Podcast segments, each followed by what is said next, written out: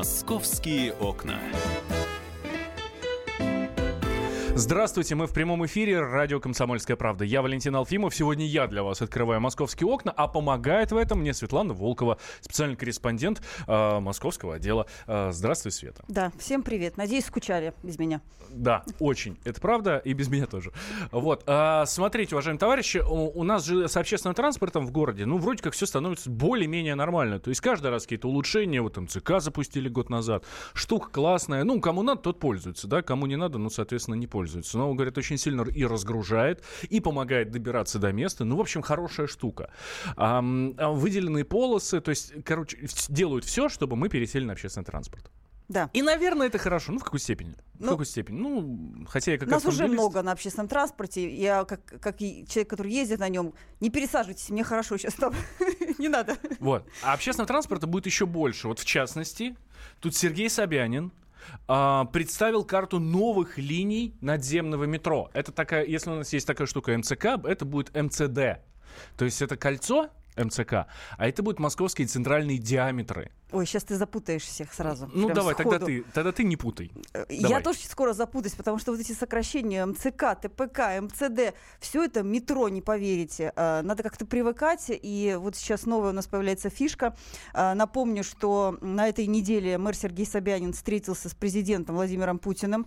Вместе с ним был президент РЖД Белозеров. И они все вместе обсудили вот этот новый проект, который уже запускается в Москве сейчас, и, как нам обещает обещает э, Собянин, уже даже примерно через год-полтора мы будем уже кататься на этих новых линиях метро. Из чего их сделают? А, вот вчера он в телеэфире говорил, общаясь с жителями прямом, что не собирается строить по головам москвичей вот это новое метро. Все же, конечно, вздрогнули сразу. Боже мой, опять стройка, сейчас опять все Вспоминается, и, мы, и мы повесимся а, тут. Вспоминаются кадры из фильмов всевозможных э, из Нью-Йорка, из Чикаго какого-нибудь, где наземное метро, э, внизу дорога, дома, а сверху метро вот эти поезда да. ходят, жутко гремят. В общем, сначала все перепугались испугались. Теперь становится понятно, что э, в метро превратится у нас, э, превратятся ветки пригородных электричек. Вот те, кто на электричках пригородных ездит, они знают, что э, ты, допустим, из области едешь в Москву, добираешься там на окраинах, где-то ты в, в городе останавливаешься, можешь выйти. Дальше все равно приходится пересаживаться на метро или на какие-нибудь наземные там автобус, троллейбус, чего-нибудь такое. Ну, сейчас МЦК еще добавилось, можно на МЦК. Теперь э, вот эту вот э, линию, которая прерывается у вокзала в метро в центре города, а, ее будут продлевать и соединять с другой стороны а, вот этого вот центра да, города, то есть противоположной стороны, соединять с той веткой, которая, допустим, там сверху идет, не знаю, с севера, с севера и юга. И соединяться будут они в центре. Да, вот. здесь надо... Э, у нас очень мало, к сожалению, народу пользуется железной дорогой, вот именно в городе. Хотя это в городе, есть и да. сейчас. Это есть да. и сейчас. То есть, например, из Одинцова можно доехать до Лобни, не пересаживаясь. Да, ну, То есть там ну, с Белорусского вокзала на Савеловский и пошли. иногда бывает Не пересаживать. Но есть такие электрички, их там буквально две в день. Да. Или из того же Одинцова, ну то есть вот э, с этого, с белорусского направления, можно уехать вот по Курскому направлению туда. Да, тоже можно. Это, возможно, опять же, там 2-3 электрички в день. Будет регулярно, как метро, ну там каждые 5-10 минут. Каждые 5-6 минут, да. да. Каждые 5, даже не 10, даже 6 минут нам обещают. А, мы сейчас, э, как также примерно на МЦК ездим, а, все представляют, как это будет. МЦК по кругу, а это будет вообще супер э, тема. Мне очень нравится, что можно будет доехать, допустим, с севера города э, на а, юг города, вот минуя все вот это, минуя город, и за час это можно будет сделать. По-моему, прекрасная вообще идея. Да, ну, соответственно, чего хотят? Хотят разгрузить метро, да. хотят разгрузить центр города вокзалы, наземный. Вокзалы разгрузятся. Вокзалы, потому что, соответственно, электрички, ну, это будет не конечно, если кому-то надо, тут да, совершенно спокойно конечно, поедет дальше. станет проще пассажирам дальних поездов, потому что, ну, вот сейчас кто ездит, вокзалом пользуется, даже дикая толчья, суета и неразбериха каждый раз. Сейчас будет, по крайней мере, немножко легче, ну, вот уже там через год, условно говоря, да. И э, плюс еще разгрузятся дороги в городе, потому что получается, что э, минимум полмиллиона москвичей просто они не будут выходить, выезжать на эти дороги на наземном транспорте, там на автобусах, троллейбусах, на такси, на каких-то своих там личных машинах, еще там на чем-то. Сейчас же ведь дороги забиты у нас. А, есть надежда, что немножко еще и на дорогах станет проще ездить благодаря вот этим вот э, электричкам. Надежда есть, а действительно ли так будет? Давай сейчас узнаем у Александра Чекмарева, это руководитель направления общественный транспорт экспертного центра пробок.нет. А, Александр, здравствуйте. Здрасте. Здравствуйте. Слушайте, а правда будет меньше пробок? Любое улучшение работы общественного транспорта в конечном итоге приводит к сокращению задержек на улично-дорожной сети. А вот, а, вот это МЦД, это действительно улучшение или, э, с, скажем так, или эксперты со, со скептицизмом на это смотрят? Ну, надо сказать, что в данном случае как раз именно экспертное сообщество э, долгое время выступало инициатором э, разработки и реализации подобных предложений. А просто, к сожалению, в течение достаточно долгого периода времени это не находило поддержки у э, людей, принимающих решения, и тех организаций, которые вовлечены в этот процесс. Но, как мы видим, к счастью, в последнее время ситуация поменялась, поэтому в целом мы ожидаем позитивного развития этого направления. А за счет чего тогда удалось уговорить э, того же Собянина и вообще московские власти на вот этот проект? Э, ну, э, это сложный вопрос. Э, я, к сожалению, не могу точно сказать, что именно презентовали мэру с точки зрения того, чтобы он задумался об этой инициативе но могу предположить о том, что в целом достаточно успешный проект развития Московского центрального кольца, он оказал существенное влияние на э, сознание людей в отношении того, что железнодорожный транспорт э, действительно может стать полноценным э, видом, в том числе и внутригородского транспорта. Поэтому э, более активное задействование своей железнодорожной инфраструктуры, которая сейчас уже есть в городе, она действительно может иметь достаточно Э, сильный позитивный эффект э, для того, чтобы улучшить транспортная, транспортную ситуацию в городе.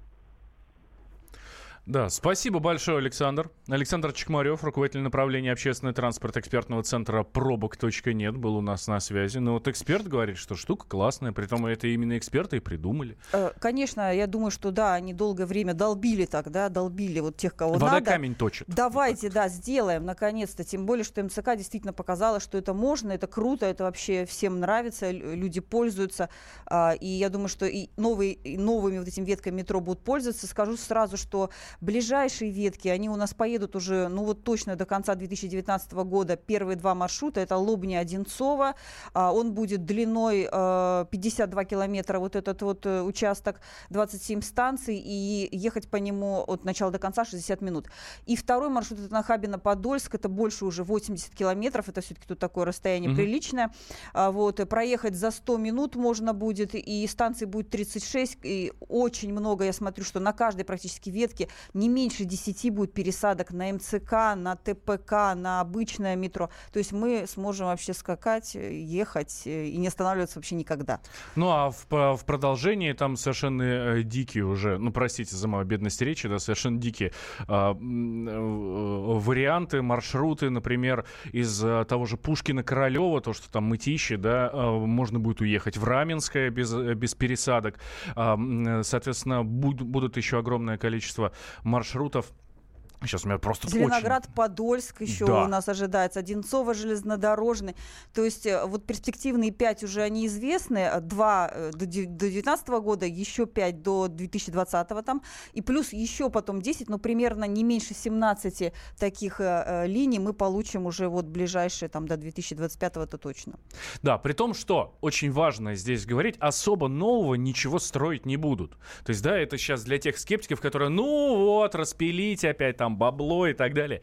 Нет, а нового особо ничего строить не будут, ровно потому, что инфраструктура железнодорожная у нас в городе есть. Ее, кстати, много. Просто у нас нет электричек, которые ходят по этим, по этим маршрутам. Я говорю, там буквально 4-5 за сутки проходят. Это вот здесь, вот у нас здесь недалеко от э, редакции и так далее. То есть в районе Савеловской, Белорусской. И практически все направления между собой соединены. И ничего выдумывать не надо будет. Что Сядем и поедем. Радует.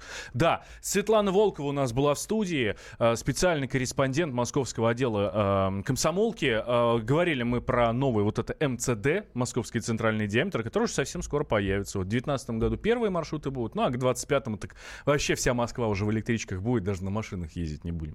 Ну, может, действительно будет лучше и, главное, быстрее добираться. Я смотрю, смотрю, уже у двери нашей студии стоит Дина Карпицкая. Ну, ждем после перерыва ее к нам в студию. Московские окна.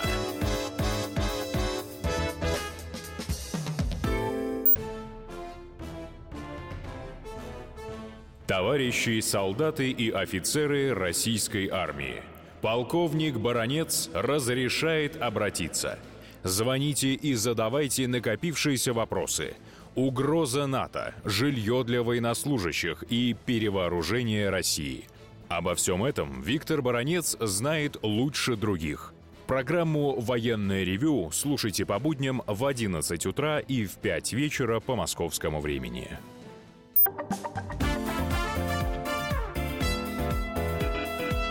«Московские окна».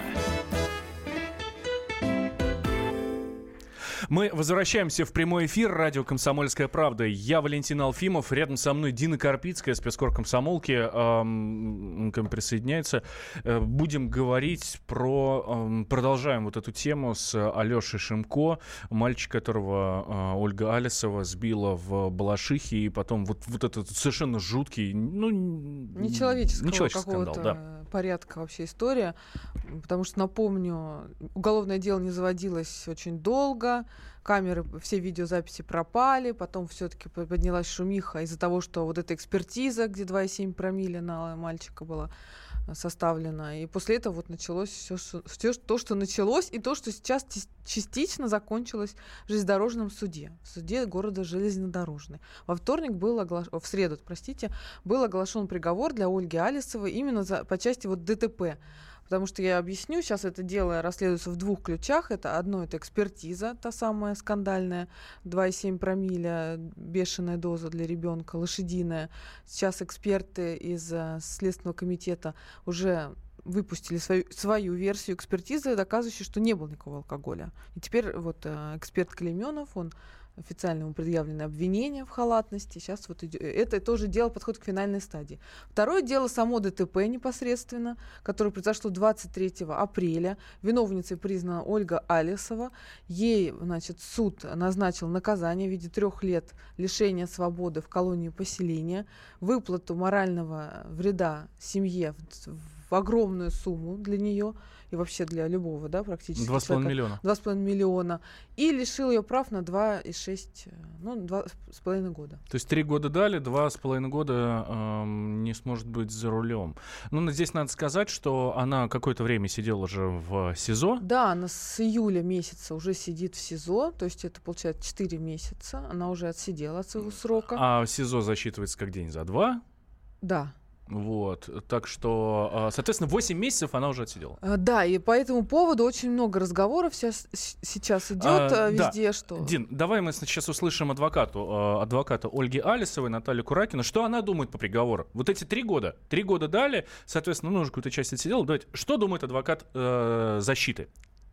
Разумеется, да. Будем просить приобщить доказательства защиты, в приобщении которых суд отказал, не выслушав, приведя аргументы, не основанные на законе. Надеюсь, они будут изложены в протоколе судебного заседания. А в противном случае на протокол будут поданы замечания.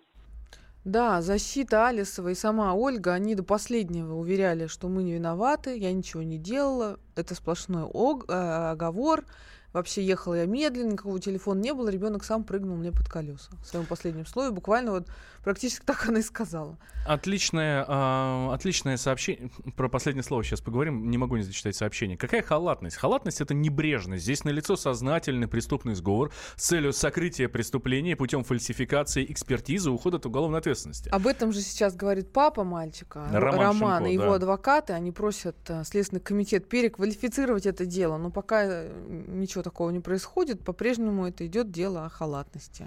А, ну, давайте, собственно, услышим Романа Шимко, отец погибшего мальчика, вот как раз о приговоре суда. Я удовлетворен, ну, так скажем, да, удовлетворен той компенсацией, которую мне присудили, это два с половиной миллиона. Я надеюсь, они помогут какому-нибудь э, ребенку, uh-huh. больному выжить. Знаете, вот примерно два месяца назад на имя Следственного комитета мы написали заявление о том, что это не халатность, а подлог uh-huh. совершенно группы лиц. И на ста листах мы э, отдали Следственному комитету приложение, где раскрывается вся вот эта схема сговора с э, телефонными звонками Калименова. Немецкий специалист если сравнивали показания Аксенова и Племенова, ну просто таким образом, вот логическим путем они пришли к выводу, что это сговор. Но Следственный комитет не ответил. А если вот как было сказано, на высшей структуры ФСБ заинтересуются этим, а обратятся к нам, то мы дадим все фамилии, адреса, явки, кто принимал участие в, ну, давайте скажу прямым текстом, покупке наркотиков у Алисовой. Там члены администрации. Вот как-то так. А, Роман Шимко, это было его интервью. Собственно, сразу после заседания суда мы с ним связались. Да. Это было в среду. Вот э, а Андрей и Юлия Норкина с ним беседовали. Собственно, второй голос, который вы слышали, это был Андрей Норкин. А я с ним беседовала в суде и до заседания, и после. Роман дико нервничал. Он весь прям, у него вот так вот, знаешь, гуляли, гуляли все мышцы на лице. И он мне говорил, все, я выпустил сейчас домой. Я говорю, да не, будет, не выпустят ее домой, ее посадят в любом случае. Кстати, по этому поводу сейчас очень много разговоров, что мало ей дали что надо было ее там пожизненно, и надо было права отобрать, и вообще ее там чуть ли не на, на отправить. На самом деле суд принял абсолютно верное решение в этом случае, потому что есть закон, который нельзя ни в коем случае приступать. Вот какая-то бабушка на лавочке там говорит, что ей нужно сажать, судья не должен этого все слушать. Вот есть норма закона, и исходя из того правонарушения, которое она совершила, да, оно ужасное, смерть ребенка, но это первое нарушение в ее жизни такого рода. И суд не может давать больше, чем две трети от положенного максимального срока. Максимальный срок за непреднамеренное убийство 5 лет. То есть он ей дал, ну, прям вот столько, сколько мог, максимум. Поэтому тут говорить и кричать, ну, смысл какой? Да, здесь, собственно, а, о чем говорят? Почему надо давать больше? Ну, Потому что сговор, здесь, да. да, а вот здесь, уважаемые слушатели, надо понимать, это два совершенно разных Во-первых, дела. Во-первых, это два разных дела. Во-вторых, никакого сговора еще в природе, в уголовном природе нашей есть федерации только не существует. Пока есть, есть только халатность, к которой а, Ольга Алисова не имеет никакого отношения Вообще на, на данный момент.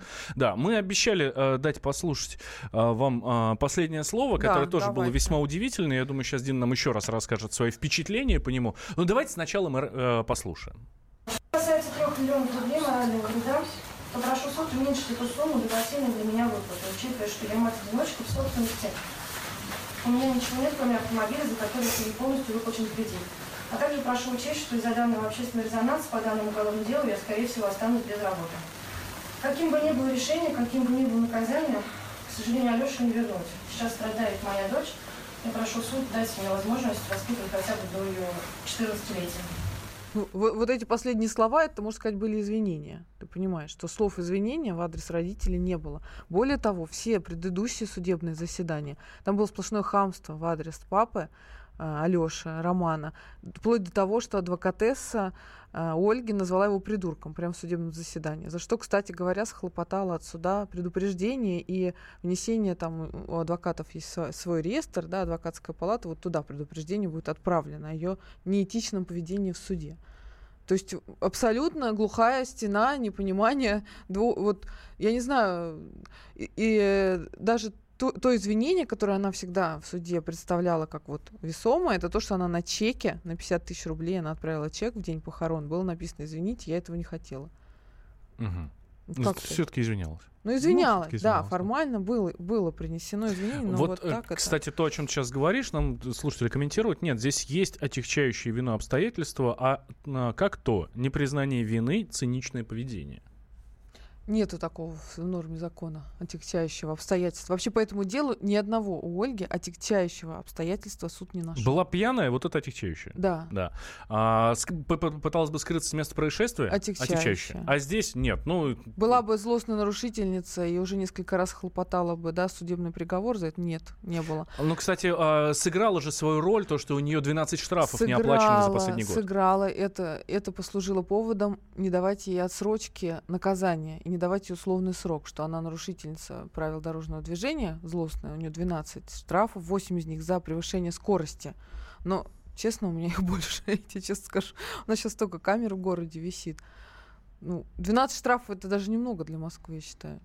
А еще мнение от нашего слушателя, понятно, тут была коррупционная составляющая. Дали денег эксперта, а судья-то для чего? А куда смотрел? Последнее слово за судьей, я считаю, непрофессионализм судьи и порождают Я такие считаю, профессионализм вердикты. судьми, так как я видела всю судебную, всю судебную вот эту вот э, ситуацию, да, и абсолютно профессионально он ей дал максимум из возможного. Я еще раз повторю. Единственное послабление это колония поселения. Но опять же, у Ольги маленький ребенок, и суд не может это не учитывать. Так прописано в нормах закона. Несовершеннолетний ребенок, и она одна мать-одиночка.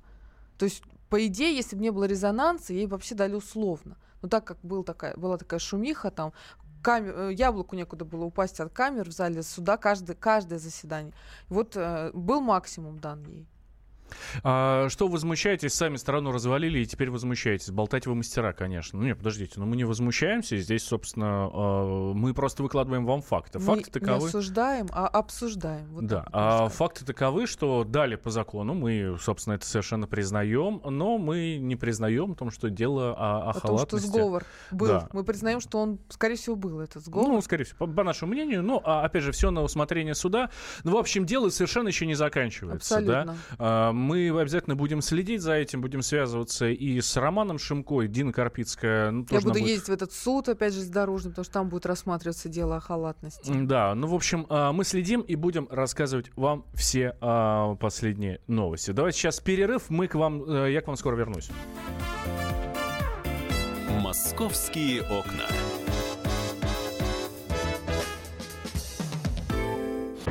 Мигранты и коренные жители. Исконно русская и пришлая. Культурные конфликты и столкновения менталитетов. Пресловутый НАЦ-вопрос встает между нами все чаще и острее. Ставим его ребром на радио «Комсомольская правда». Программу «Национальный вопрос» слушайте каждую пятницу после 7 вечера по московскому времени.